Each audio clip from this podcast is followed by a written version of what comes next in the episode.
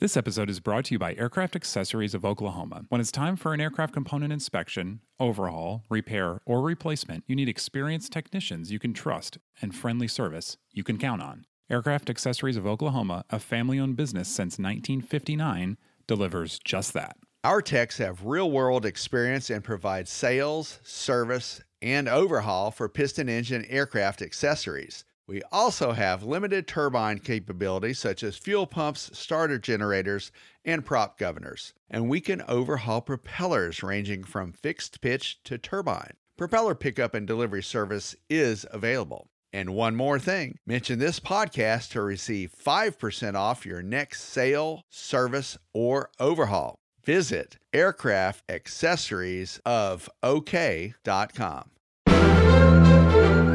AOPA presents Never Again True Pilot Stories from the World of General Aviation.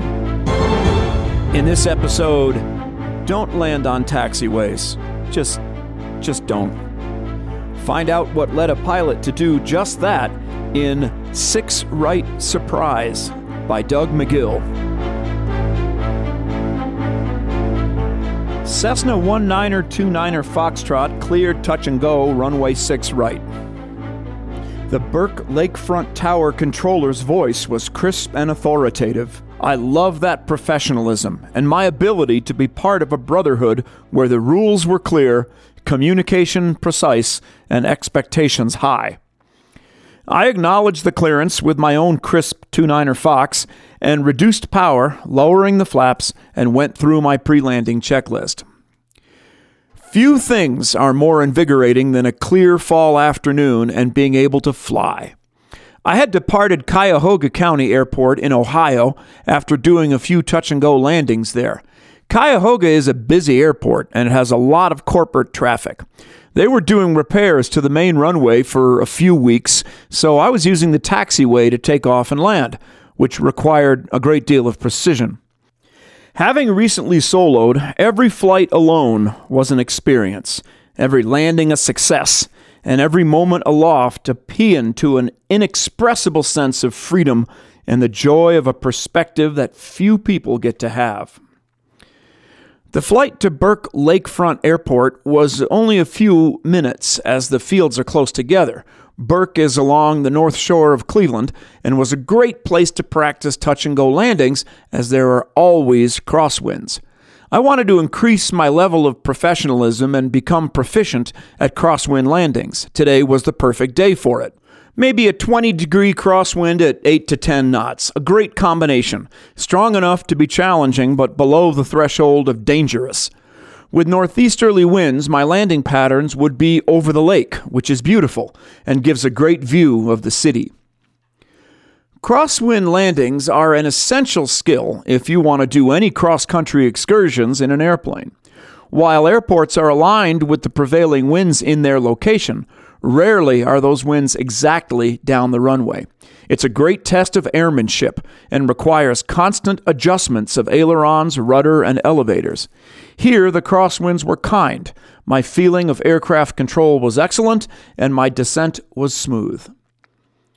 One of the difficulties of learning any new skill is getting the picture of everything that is going on. You are attuned to changes, oblivious to distractions, and feeling in control.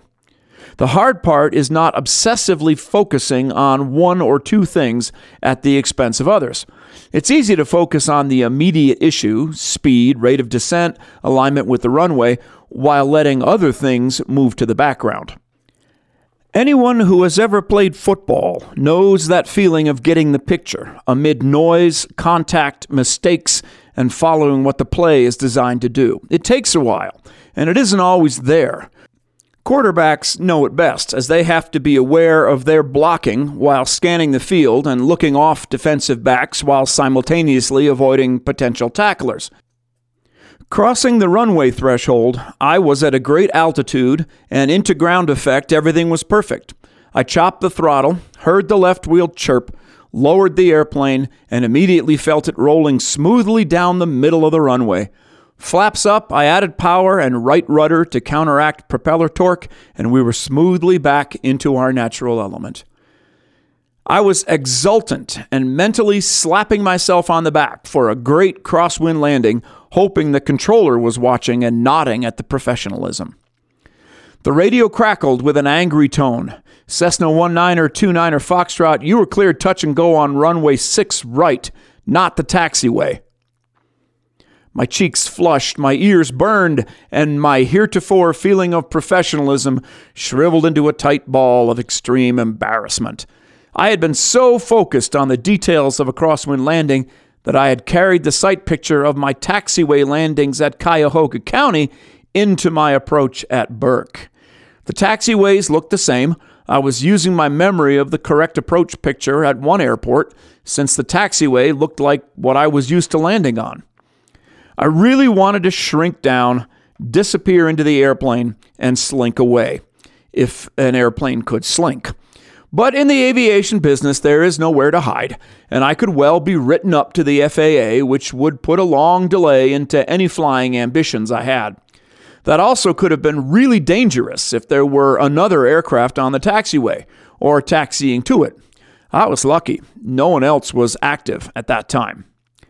Still, I wondered if there weren't a few snickering pilots listening on the frequency Fortunately, an aircraft call sign is not a clue to your identity without some detective work. Two Niner Fox, I, uh, yeah, I've been practicing at Cuyahoga County and they're using the taxiway, so it just looked right. My apologies, I'm still learning. That's obvious. Cessna 29er Fox cleared touch and go on runway 6 right, and this time let's see you do it as well as you did last time, except on the runway. There followed one of the tightest and most precisely executed crosswind, downwind, and base to final approaches ever seen. I greased it on one wheel again, but on the runway, and was ready to hightail it back to Cuyahoga County. Two Niner Fox, well done, and on the runway this time. We'll see you next time. Two Niner Fox, thank you, sir. I couldn't wait to land back at Cuyahoga County on the taxiway and find a nearby bar to lessen my shame for a while. Still, shame is a good teacher, and the lesson of situational awareness was brought home in a real and striking way, never to be forgotten. I've used that story in speeches and in training employees. There's always one more thing to be aware of, and one more thing you may not be thinking about if you are too focused on the immediate task or the immediate reward. The lesson works in business and in relationships.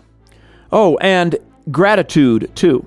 I sent a note to the controller thanking him for being part of my learning process.